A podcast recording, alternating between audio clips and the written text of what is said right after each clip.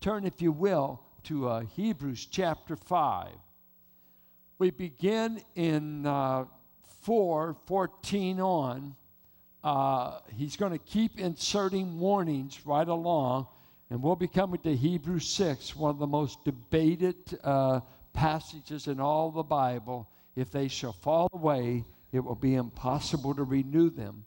Uh, so we'll have warning passages, but he's going to pick up now the theme of Christ's high priestly ministry.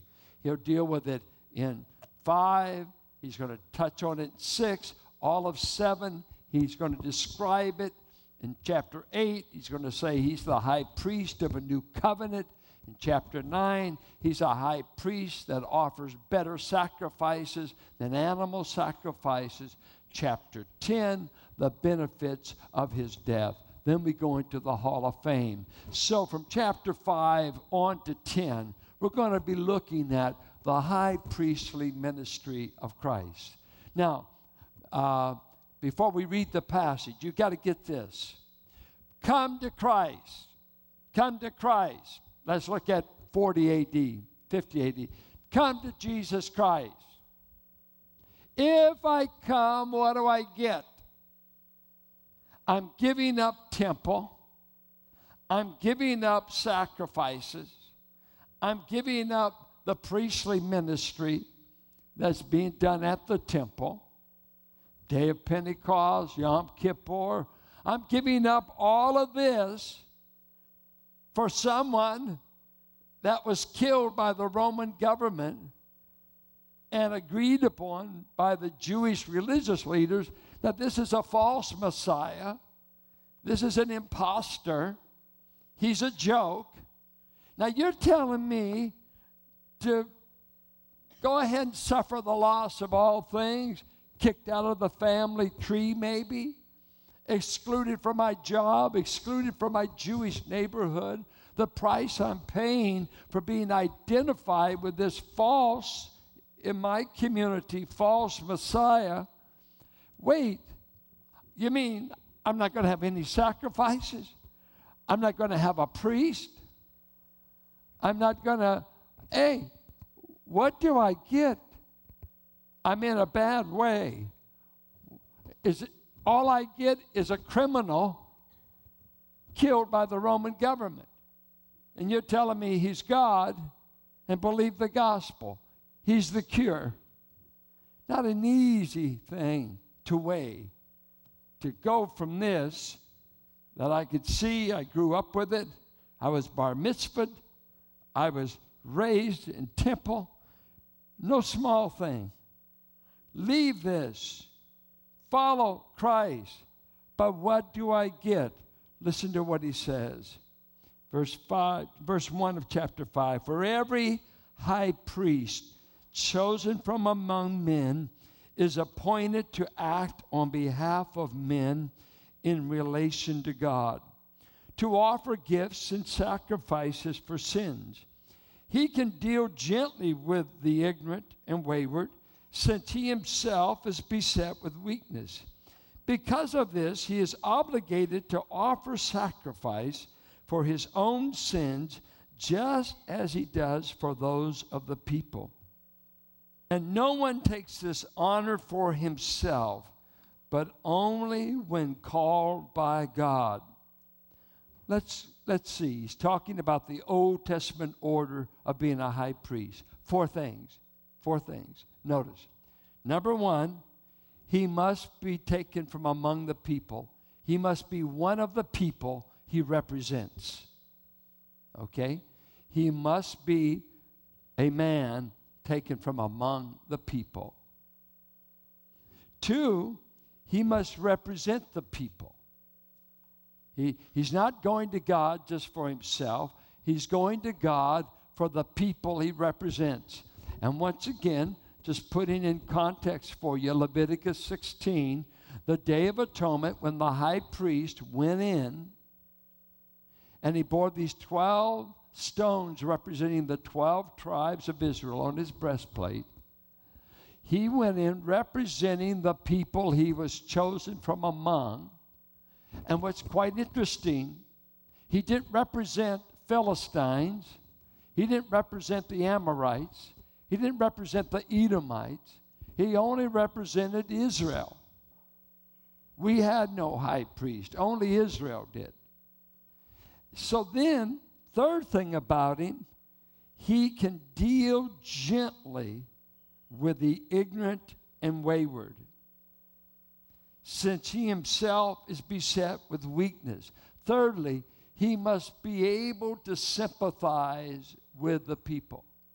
And here he deals with the ignorant. In Numbers 15, he says that if you sin unintentionally, sins of ignorance, you may have touched something that you shouldn't have touched.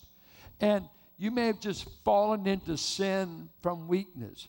He goes on to say if you commit a high handed sin, which was a sin of intention, rebellion, uh, willful, he said, there's no sacrifice for that. And he's going to say that same thing in Hebrews 10. If you're willfully going against God and you're willfully rebelling, you don't want God, there's no sacrifice. But they could make sacrifices for unintentional sins. Give you an example. Did David commit a high handed sin? What did he offer God as a sacrifice? All he had was himself. He cast himself. He, could, he said, I, I, There's no need of bringing you any sacrifices. None of them will atone for murder. None will atone for this adultery I've done. There, no, no, no, no. That, none of this was unintentional. I intended to do it. I cast myself on the mercies of God. All I can offer you is it's breaking my heart that I did you this way. And God forgave him. Mercy. But it wasn't the Levitical system that forgave him. There wasn't anything in the law that could get David off. Nothing. And so here he's saying this priest is making sacrifices for the people according to Numbers 15. And so he said, and here's another thing. This guy can't just um, on some day say, you know what, I want to be high priest. Oh, no, no, no. Verse 4. This honor he doesn't take on himself, he must be appointed by God. Okay? So here, he must be a man, two, taken from among the people. He must be able to sympathize with the people. And fourthly, he must be appointed by God. Now, verses 5 through 10 is going to apply this to Christ, and he's going to reverse the order. The first thing he's going to say about Christ is he was God's divinely appointed high priest. And I would take that word and change it and just make it God's divine representative for us. The high priest, when he went back in the Holy of Holies, represented the people on his breastplate, on his heart, the 12 tribes. Now we've got someone up there that represents not only Jew, but Gentile, and all who have trusted Messiah, they are now represented in heaven by him. And look what he says here about his office. So also Christ did not exalt himself to be made a high priest, but was appointed by him who said to him, You are my son, today I have begotten you. Psalms 2 7. When did he beget him? This word beget here is not procreation. Christ was never procreated. He never did have a beginning. That's an Arian heresy that started in the third century. He was not a spin-off from God. He always existed. Why this begotten? This verse is used of his incarnation and it's used of his exaltation. And so the one being given, according to Isaiah, where a son is born. A child is born, a son is given. He was already the son of the Father, which is filial, was a family affection. I want you to know the second person of the Godhead to the Father. He is my son. And according to John, he shares my nature. He called God his Father because he claimed equality with God and he never refuted it. That's what the word means. Not procreated, not a spinoff, but one who shares the nature of the Father. And God says, I have set you aside. I have appointed you. You are a son. You are my only one of its kind of son. And then he goes to Psalms 110, what Ryan preached on a few weeks ago. You are a priest forever. He doesn't say high priest in the original back in Psalms, but it's applied. You are a priest forever after the order of Melchizedek, whatever that is. And we'll find out in Hebrews 7. He begins to unpackage that. But you are a priest forever. Who appointed Christ to this function? God the Father, all the way back to Psalms 110 He's saying, My son is going to take over the office of high priest. He alone is going to represent my people. No longer the Aaronic priesthood, no longer anybody from the tribe of Levi, for he's from Judah. This one is the one I appoint to represent my people in the future. So on high, who represents you? No one less than Jesus Christ. He is in the throne room with God. And that throne room, you might think of it as we go along more like a courtroom. It's where Satan charges you, it's where your sins come up before God. And someone there has to deal with this issue. Your weaknesses come up, all that's flawed about us comes up to the throne, but we have a representative. Now, second thing about our high priest. We know Christ has been appointed, but can he sympathize with us, folks? Come on. I mean, we're all flawed, we're all weak, we're all beset with sins, we're beset with all kinds of problems. How can one who is God understand somebody like you and I? I mean, uh, does he really understand? Watch what it says. In the days of his flesh, Jesus offered up prayers and supplications with loud cries and tears to him who was able to save him from death, and it was heard because of his reverence. What is he saying here? It doesn't say specifically, but it's I'm inclined with other commentators to believe this is a reference to Gethsemane. Uh, at least we have the pictures of him in Gethsemane with the agony of uh, wrestling with the cross, wrestling with the cup, wrestling with the hour that he would be turned over to men. Throughout the Gospels, they would try to arrest him or try to kill him. And this is what it would say it is not your hour. It's not your hour. But by the time he gets to Gethsemane, he says, It is your hour. Do with me as you will. Up to now, you couldn't kill me. One time they started to throw him off the cliff. Watch this. He just walks through them. You tried that with a mob. Going to throw him over, exercises his deity some way. He just walks right through them. I'm God. You can't kill me a minute before my work is done. Matter of fact, that's the same thing for you. Stonewall Jackson was such an incredible soldier. And one of the reasons was he believed in predestination. And his famous line was, My life and my work is immortal till God's through with him. And one of his own men shot him. And all the smoke from the battle and all that, he wasn't shot by a Union soldier, shot by a Confederate. His work was done. The greatest cavalry, cavalryman of the Civil War was just shot by his own man. But he was a predestinarian. God's got my days numbered. God's got my life marked out. And here Christ is praying in the garden, and he's now saying, uh, prayers and supplications. I'm asking for help with loud cries and tears to Him. The, the rabbis had different levels of praying. They called entreaties, uh, tears, loud crying. This is a desperate man. Take this cup from me. I don't want the death that's coming. It's scary. It's not, I'm on some kind of tranquilizer that I don't know what I'm facing.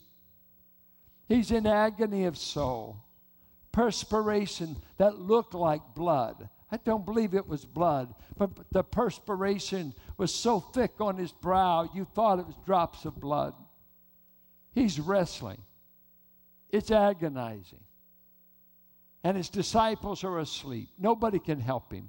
Nobody can rescue him. And three times God the Son says, Take the cup from me, please. Take it. Is there any other way? And all the time in his ministry, I must go to the cross. I came to die. I must give up my life. But now the humanity of Christ is crying out against the assignment. He truly entered into the anguish and agony of the human experience.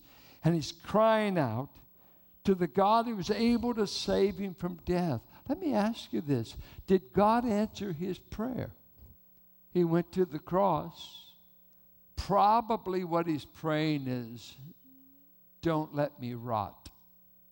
Fulfill what the psalmist said. Don't let me go to Sheol and stay there and the skin worms eat my body. Resurrect me. Get me out of the grip. I must die. I know I must die. But raise me soon. I don't want to stay in Sheol. And three days was enough. Christianity isn't it amazing? Was born in a sealed cave when God said, I'm satisfied. Skin worms won't eat my son, and resurrected him. Just like that. He answered his prayer. He truly did. Still went to the cross, but death cannot keep its prey. Cannot even conquer death. So he's in this agony. Who's able to save him? I'm in agony about the cross. And other times he went and prayed all night, staggered at the unbelief he was meeting, staggered over the pain he saw, the deaths, the leprosy, the poverty.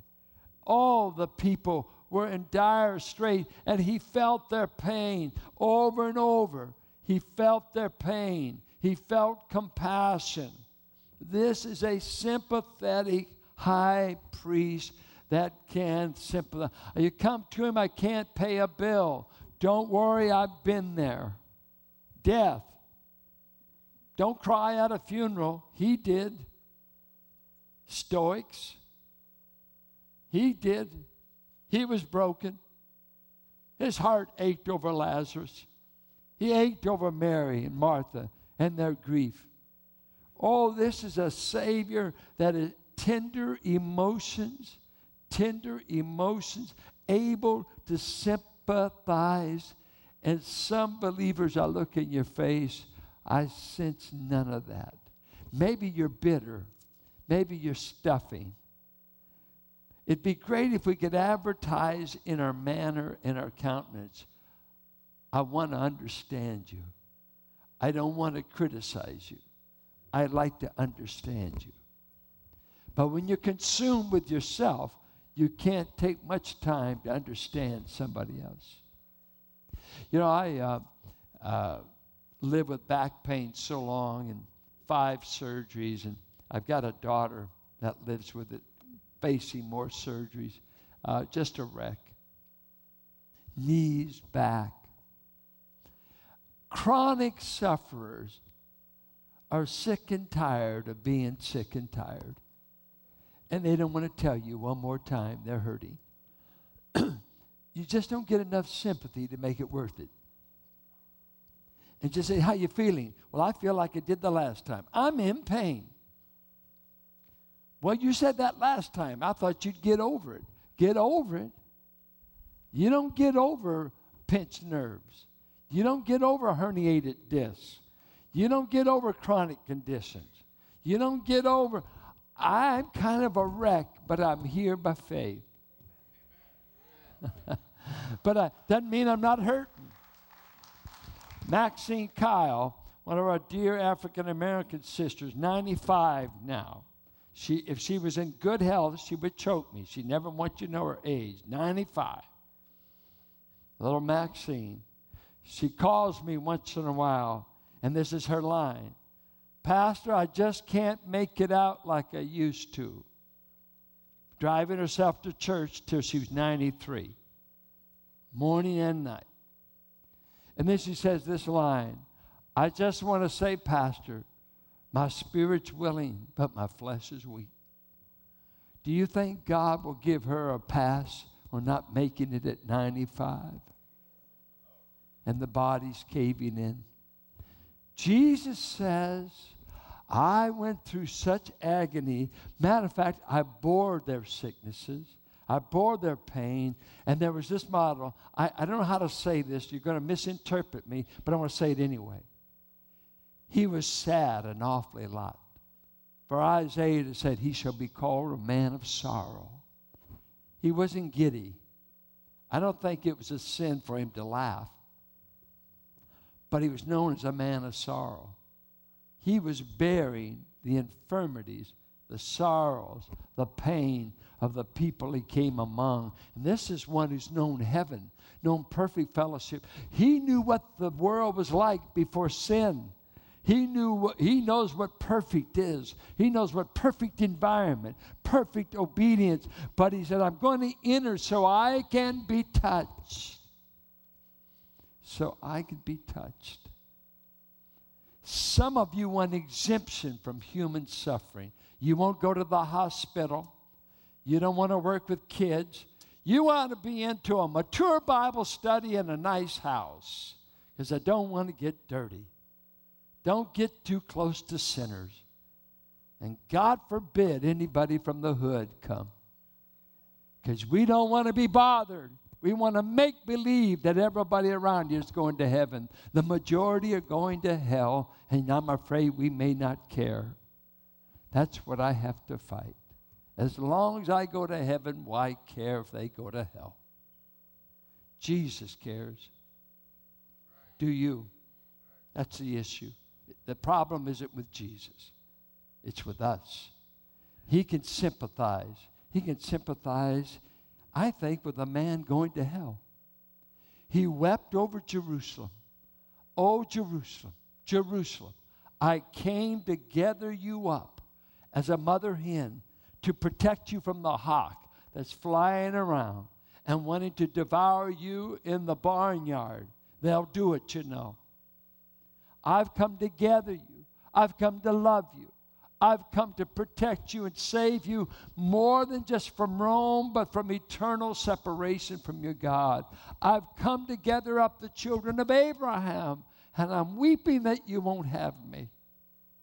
I want to represent you. I want to rescue you, and you want to kill me. I'm weeping over you, Jerusalem. My heart's crushed that you don't want me he can sympathize. And he said he was heard because of his reverential fear. Now, watch this. Although he was a son, he learned obedience through what he suffered. What is that saying? If you're born into royalty, you can get exemption from war. If you're born into royalty, you can be exemption from the military although he was a son, he got no exemption from suffering. That's what it's saying. He wouldn't take it. He said, Though I'm a son, though I'm del- the delight of my father, he still learned the experiential aspect of obeying when it costs you to obey. You know what? Most of us, Malcolm Muggeridge said, most of life's greatest lessons are learned in suffering. Any humility you got, you probably got it from a humiliating, humbling experience. Broken home, prodigal children, bankruptcy, lots of pain. You just, that's why I quote my dad so much. So much of the history had already happened before the baby boy comes along. So that all that ancient history, as it were, all that suffering, suffering, suffering, suffering, then I get the last 10 years of his life with all this vintage wisdom, born not in reading books, but in surviving suffering. As I went to hear uh, Elie Wiesel in the YMHA, Young Men Hebrews Association in Manhattan this last in November. You know why you listen? You know why you put your ear to the ground? You just read Elie's book, Night. You read about the Holocaust and how they took his mother and his sister when they got him at Auschwitz. And they took them that night. He never saw them again, but then he stayed with his old daddy. And he watched his daddy die Watch his daddy driven like an animal. And this young boy of 15, he said, My God died at Auschwitz. He was a young, devout Jewish boy. Probably could have been headed for being a rabbi. Very devout. But the suffering. And so when Eli speaks up, we listen. We listen. After I see Selma, I want to hear I used to, when I spoke at the NAACP here in town, when Cynthia Marshall put me up, I said, I want somebody to represent Selma in Birmingham. And it, she gave me her mother, who was there when the 16th Street Baptist Church was bombed. We got Cynthia's mother to sing. And I want to tell you, you can have church by the time that old holiness woman sung, who grew up in Birmingham in segregation and suffering and pain. I listen to people who've suffered. I don't listen to people who've got it all together and always had a silver spoon in their mouth. And so I listen to a Savior that suffered. You understand. You know what I'm going through. You know how to do something to aid me. Then it goes on to say, and being made perfect, he became the source of eternal salvation to all who obey him, being designated by God a high priest after the order of Melchizedek. So, what is he saying? Uh, he was appointed to represent us, he's able to sympathize with us. And here it says he became perfect. How do you make perfection perfect? How do you make a God that uh, never sinned perfect? The word perfect here had the idea of completing a goal, running across the goal line. So an interesting little Greek word, teleos. It's used in maturity, and the idea is you achieve the goal. You, you became what you ought to be. And it's saying in all of his suffering, his obedience was perfect. He crossed the line. He did exactly what the Father wanted, all the way up to the cross. He was perfect in his obedience. And it's not the perfection of his humanity, it's the perfection of his office. He perfectly ran the full course of representing us, even the death of a cross. He represented us perfectly. And then he says, being made perfect, he became the source of eternal salvation to all who obey him. Obeying God and believing God are used synonymously. Romans 1 5, the obedience of faith. John 6 said, This is the work of God that you believe in his son. Faith is the work that saves. Faith is the work that saves. Now let's let's do a little thinking here. In Hebrews 4 13 says the word of God lays you bare that you're naked before God. There's nothing to hide. He knows everything about you. And uh, we got a high priest that represents us and offers sacrifices. He's got to do something about our sins. So he represents us, but the Old Testament high priest had to bring sacrifices for what we've done. Now, what do we have up here? We have a representative for God's people who offers the sacrifice of himself. He doesn't bring one, he is the sacrifice. And he represents us. Now, I want you to think of this. Think of this as going to court. Going to court. And having sinned. Uh, and if you remember Lincoln, Lincoln says a man who defends himself in court as a lawyer has a fool for a client. Uh, they could not imagine, they could not imagine in the ancient world and even today that anybody would be so foolish as to represent themselves in court. I mean, you're charged. I know I went to court and represented myself and lost. It went this way. I had an accountant that was doing my taxes, always put me under a Schedule A, and that was fine for me. I'm not the accountant. I ought to be a Schedule C. Well, they red tagged me five years in a row. Five years.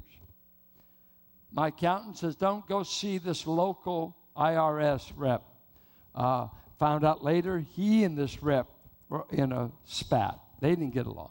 So I was never allowed to enter. Okay, I'm just following counsel, what this account says. Then he finally says, after the fifth time, says, You know what? Uh, we need to go to court. I can't represent you. Uh, and don't get a lawyer because they go easier if you represent yourself. Big mistake. Well, federal court had a circuit riding court here. Federal tax court meets in San Francisco.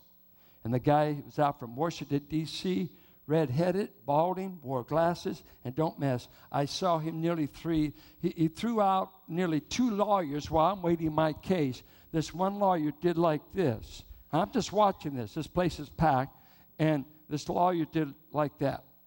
And, and the judge speaks up, Mr. So and so, I will throw you out of this court if you nod your head one more time. Do you understand?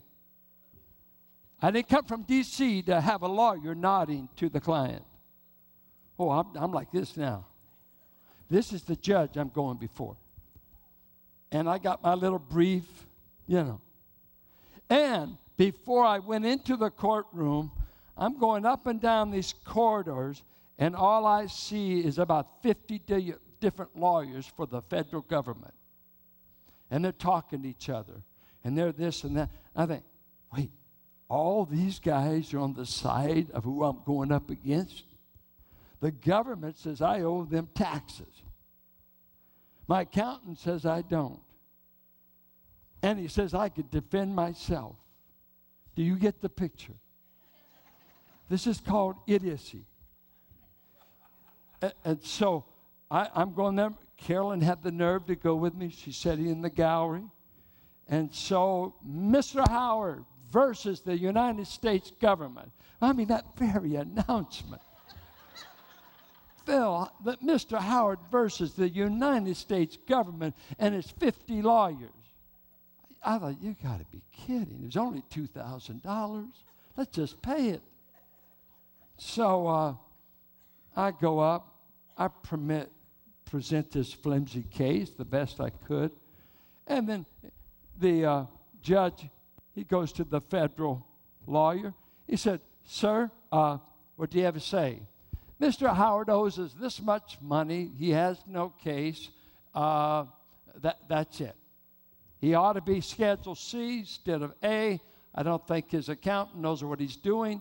This is our case. And this judge, he just points at me. He says, Come here, Mr. Howard. Meet me in my chair. Oh, you know, all right. Give me the death sentence. We go back there, and, and this federal lawyer comes back with me, has me sit down. He looks at me, he says, Mr. Howard, you're having bad counsel. Your accountant doesn't know what he's doing. I don't believe you're a crook. Pay us $2,500 and get out of here. Yes, sir. yes, sir. Never again. I fired my accountant. By the way, this was kind of fun.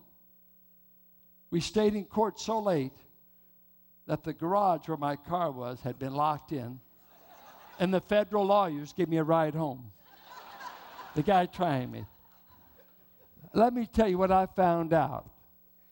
When you go to court, you better have somebody that can represent you. And when you're dealing with God, don't think you can represent yourself. He said it all the way from the Old Testament. You need a middleman if you're going to have a relationship with God. You're naked, you're guilty, you're sinful, and I don't want to hear your case without a middleman. So now I've appointed you one mediator that will represent your case, and it's no one less than my son. He's taking your case. And that's what he's saying. So I have a representative on high. So, what should this mean to you besides you being asleep during the sermon? Uh, what should this mean?